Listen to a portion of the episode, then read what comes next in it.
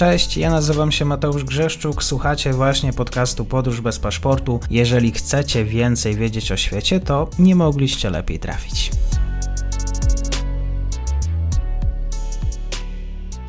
Partnerem odcinka jest Oanda, TMS Brokers, dom maklerski obecny na rynku już od ponad 20 lat. W opisie odcinka znajdziecie link do aplikacji, której możecie otworzyć konto maklerskie i grać na giełdzie, a wcześniej potrenować na koncie demonstracyjnym. Jeżeli otworzycie konto za pośrednictwem tego linku, dostaniecie na start książkę o tematyce inwestycyjnej. Zapraszam, Mateusz. Dzień dobry Państwu, dzień dobry wszystkim słuchaczom. Ze mną jest dzisiaj Krzysztof Zalewski z Instytutu Bojma. Jeżeli spotykam się z Krzysztofem, najprawdopodobniej będziemy rozmawiać o Australii. Dzień dobry, bardzo mi miło. Dzień dobry Panu, dzień dobry Państwu, kłaniam się nisko. Czego nie mają Chińczycy, a co jest w Australii, że wielu podróżnych z kraja środka decyduje się na odwiedziny akurat e, w państwie na południe od Pekinu? To prawda, na południe bardzo, to znaczy, trzeba sobie uświadomić, że z Pekinu do, do Warszawy jest bliżej niż z Pekinu do Sydney. Tak? I nawet z Szanghaju, do, który jest na południu Chin, jest dużo bliżej do Warszawy niż do Sydney. Chociaż te odległości są już bardziej porównywalne. Także to jest, trzeba przebyć te pół świata z punktu widzenia Chińczyków, żeby dojechać do Australii. I co jest ciekawe, szukają tam głównie czegoś, co nazywają heritage, kultury australijskiej, innego sposobu życia, innego stylu życia. A co ciekawe, podobno bardzo ich interesuje też kultura rdzennych Australijczyków. To ciekawe, kiedy ma się tak wielką kulturę, kiedy ma się tak wielki kraj, którym właściwie z samych Chin pewnie Chińczycy niedostatecznie zwiedzają, mają okazję zwiedzić, wybierają się do Australii. E, jak wielu turystów? No i to jest bardzo ciekawe. To jest, e, że Trudno powiedzieć, to znaczy zależy od tego, na który rok się spojrzy. W 2019 roku było prawie półtora miliona ludzi, którzy przyjechali z Chin na krótkookresowy pobyt. Częściowo, żeby odwiedzić rodziny, ponieważ Australijczyków pochodzenia chińskiego jest około 670 tysięcy. Urodzonych w Chinach, tak powiem. Urodzonych w Chinach, nie tylko pochodzenia chińskiego, ale urodzonych w Chinach, czyli to jest ta mniejsza grupa tych, którzy przyznają się do związku z kulturą chińską, jest, jest jeszcze więcej. Potem okazało się, że Chiny się zamknęły na świat i o czym się mniej mówi, Australia też się zamknęła na świat. To znaczy, mhm. było trudno wyjechać z Chin, było trudno wrócić do Chin. Tak? Pamiętamy te dwa tygodnie kwarantanny przymusowej w hotelach po powrocie do Chin. A Australia w 2020 i 2021 roku w ogóle zamknęła się na ludzi, którzy przyjeżdżali do niej. Akurat mój sąsiad pochodzi z Australii i okazało się, że przez półtora roku mhm. nie mógł wrócić do własnego kraju. Po prostu tak. nie mógł wrócić. Więc e, ta liczba e, obywateli chińskich, którzy przyjechało do Australii w 2020 roku, spadła do 6,5 tysiąca. W 2021, przepraszam, 6,5 tysiąca ludzi. Czyli mieliśmy dramatyczny spadek z 1,5 miliona do 6,5 tysiąca. Mhm, mhm. Ciekawe. Y, jak na tę obecność y, w charakterze turystycznym y, zapatrują się sami Australijczycy? Też w myśl tych wszystkich wydarzeń związanymi z chińską infiltracją urzędów publicznych, instytucji publicznych, wątki szpiegowskie, oczywiście mógłbym wymieniać, jak bardzo czasami Australijczycy są wyczuleni na, na to, co Chińczycy potrafią i na uniwersytetach, i w firmach australijskich? Wydaje mi się, że to są dwa troszeczkę parę, e, równoległe światy. To znaczy, jeżeli się mówi o Chinach i zagrożeniu, tak się zada pytanie, to oczywiście Australijczycy mają taki dystans. Tak? Znaczy, nieufność wobec Chin wzrosła kilkukrotnie wobec, według badań opinii publicznej. Ale jeżeli się rozmawia z przedstawicielami branży turystycznej, to się okazuje, że Chińczycy są najlepszymi klientami. Tutaj przytoczę dane, które są historyczne już, tak, czy dotyczą roku 2018, ale wtedy już przeciętny turysta z państwa środka wydawał w Australii 9 tysięcy dolarów australijskich na pobyt. Tak? To jest około na, na dzisiejsze ceny, na dzisiejsze, z dzisiejszego kursu, to jest mniej więcej 28 tysięcy złotych. Tak? Jeżeli przyjeżdżała trzyosobowa rodzina z Chin, to wydawała tam równowartość średniej klasy samochodu. I to było prawie dwukrotnie więcej niż to, co zostawiali Niemcy, Brytyjczycy czy Amerykanie na głowę. I to jest e, coś, co e, oczywiście było ważne dla australijskiego przedsiębiorcy w branży turystycznej, I co więcej, ci Chińczycy przyjeżdżali w momencie, kiedy Europejczycy czy Amerykanie nie mieli możliwości podróżowania, no bo teraz wszyscy chyba już wiemy, co za zmiana, prawda? Wszyscy wiemy, że mamy rok królika. Jeszcze 20 lat temu nikt by się nie interesował, jaki akurat mamy rok w kalendarzu chińskim. I w, przyjeżdżają pod koniec stycznia, na początku lutego, wtedy, kiedy nie ma ferii w, właściwie w długich w innych państwach e, świata. W związku z tym to oczywiście jest też in, taka rzecz, że oni wypełniają tą, tą ważną lukę w, w, kalendarzu turystycznym australijskim. Mhm. Więc to, co, co myśli się w Australii o Chinach, to zależy od tego, kogo się spyta i w jakiej branży pracuje. I też to w pewien sposób zależy od sympatii politycznych, chociaż to nie, nie przekłada się jeden do jednego. Czyli niektórych te chińskie pieniądze mierzą, innych nie, i przy, w szczególności branża turystyczna, która ukochała sobie chińskiego turystę, który, tak jak wspomniałeś, zostawia pieniędzy dużo, rozumiem, że nie jest wymagający.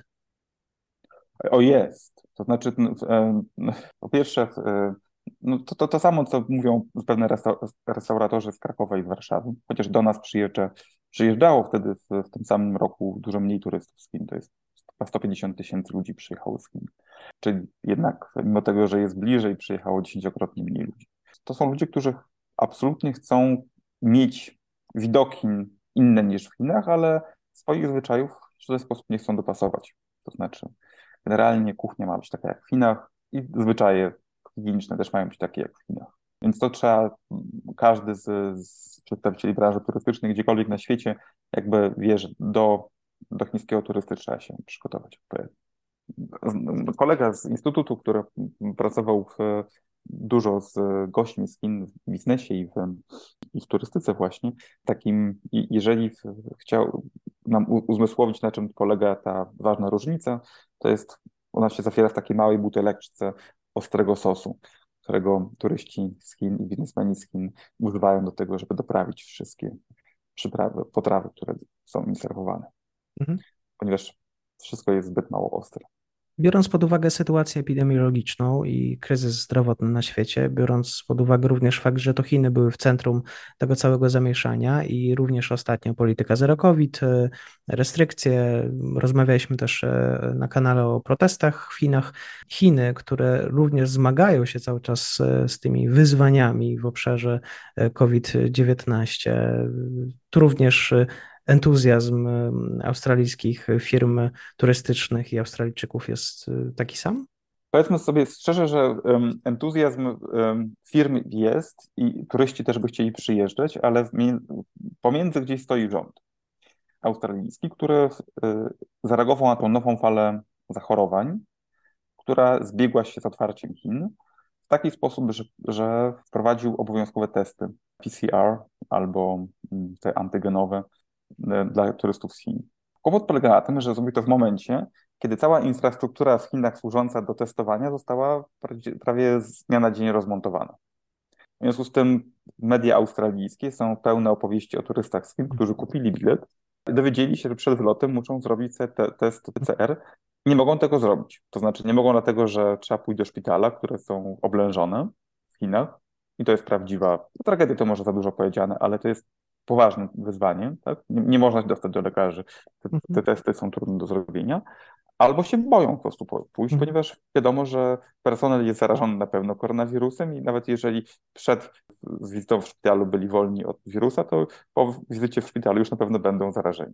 W związku z tym to jest ta bariera, która w turystów chińskich przy, y, powstrzymuje przed, y, przed wyborem Australii jako miejsca docelowego. I rzeczywiście w, y, Australijczycy w restauratorzy i przedstawicieli branży turystycznej narzekają, że, że tych turystów jest znacznie mniej niż się um, spodziewali. Bo Chińczycy wolą wybrać Tajlandię czy inny kraj, w którym nie muszą robić testów.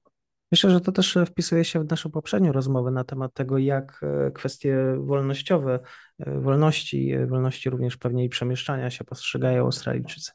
Tak, oczywiście. No to jest społeczeństwo, które w, no, jakby takie bezpie, bezpieczeństwo przed tym, co przychodzi za morza, jest e, bardzo głęboko zakorzenione w, w mentalności Australijczyków. Tak? Znaczy, z jednej strony to jest paradoks, z jednej strony jedna trzecia Australijczyków jest e, urodzona poza Australią, z drugiej strony to jest oczywiście tak, że, że to, to, co się dzieje za morzem jest zawsze dość takie postrzegane jako niepewne, trochę niebezpieczne.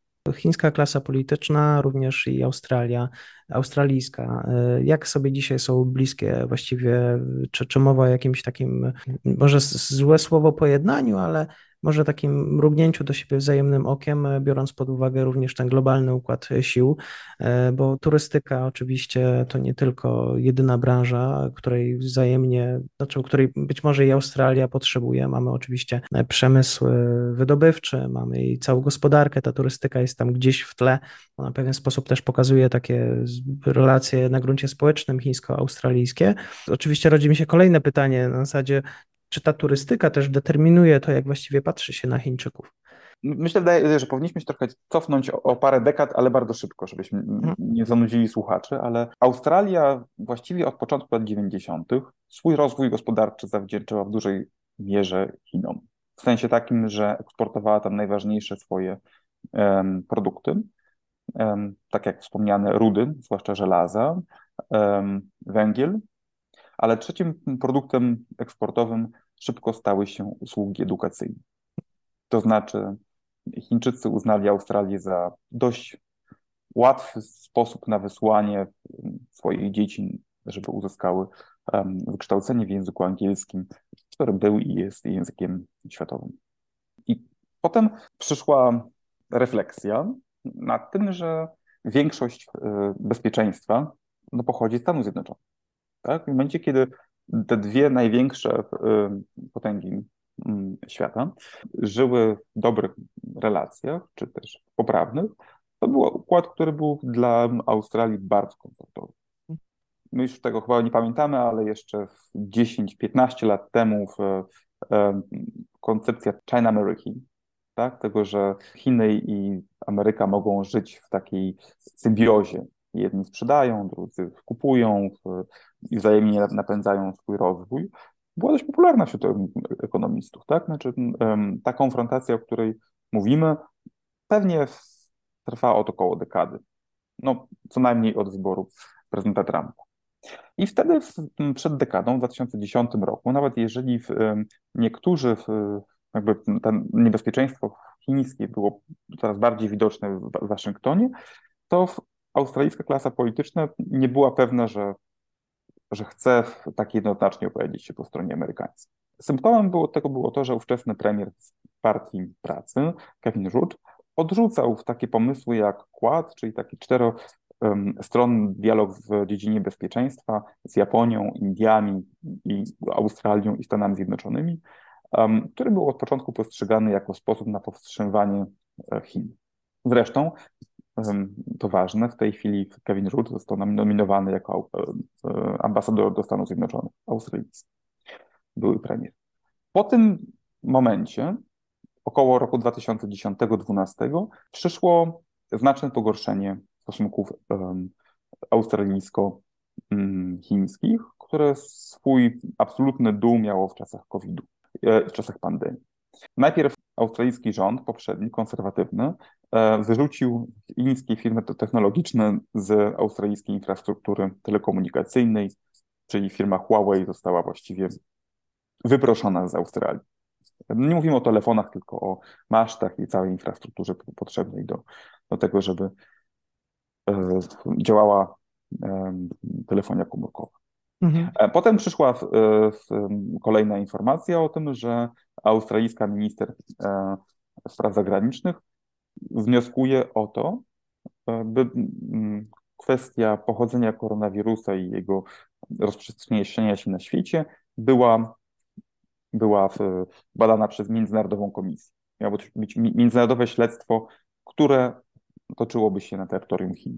Dla Chin to była absolutna obraza i była nawet mowa wtedy o odwołaniu ambasadora, który nie został w końcu odwołany, ale chodził po australijskich mediach i opowiadał mm. o tym, jak wielkie sankcje Chiny będą na Australię wprowadzać. I mhm. rzeczywiście próbowały to robić. wstrzymano na przykład import węgla, tak z dnia na dzień, wstrzymano import w owoców morza, wina, wszystkich tych surowców, które Australia eksportowała i które mm, branże były nastawione właściwie w dużym stopniu na, na eksport do Chin. Potem się okazało jednak, że Chiny bez australijskich surowców trudno im sobie poradzić, zwłaszcza rudy żelaza, które zaczęło brakować. Alternatywne źródła, takie jak na przykład Brazylia, nie wystarczały. Mhm. Australijczycy zaś, zaś, zaś w tym czasie, kiedy wszystkiego na rynkach zaczęło brakować, jeżeli chodzi mhm. o surowce, sprzedawali to dużo w inne miejsca. Więc te sankcje, ta wojna handlowa, którą Chiny gdzieś w roku 2019 wypowiedziały Australii, z punktu widzenia chińskiego nie przyniosła rezultatu. I mhm. stąd doszło w, e, w, listopadzie i grudniu zeszłego roku do pewnego ocieplenia stosunków, mhm. odwilży. Chińczycy wykorzystali zmianę ponowną rządu z partii konserwatywnej, zwanej tam liberalną, mhm. na, na lewicę i chiński przywódca Xi Jinping w, pamiętamy na szczycie w Bali w 2022 roku, e, na szczycie G20, G20 w, e, spotkał się z premierem Albanizy, australijskim premierem. I od tego czasu mamy do czynienia z pewną odwilżą. To znaczy obie strony wprawdzie jeszcze nie zniosły, e, czy Chińczycy nie, nie znieśli jeszcze ograniczeń formalnie, ale wydaje się, że, że, że przynajmniej starają się wrócić do, do dialogu, który był całkowicie wstrzymany. Trzeba wyobrazić, że od publicznie dość australijscy ministrowie narzekali na to, że chińscy odpowiednicy od 2019 roku nie odbierali od nich telefonu. Mamy, powiedzmy, że w skrócie można powiedzieć tak, tak że mamy okres w bardzo pogłębionych relacji gospodarczych w latach 90. i wczesnych 2000 ich stopniowe pogarszanie się gdzieś od roku 2015-16, potem absolutny dół w, związany z wojną handlową w czasach koronawirusa i jakieś odprężenie, e, które mamy, którego mamy mm, do czynienia właściwie w ciągu ostatnich dwóch, trzech miesięcy. Krzysztof Zalewski, Instytut Bojma, bardzo dziękuję za komentarz. Dziękuję bardzo, kłaniam się nisko. I to już koniec na dzisiaj. Zapraszam na profil podcastu Podróż bez paszportu na Facebooku, Instagramie i Twitterze. Zachęcam też do wsparcia mojej pracy na serwisie Patronite oraz Buy Coffee. Do usłyszenia.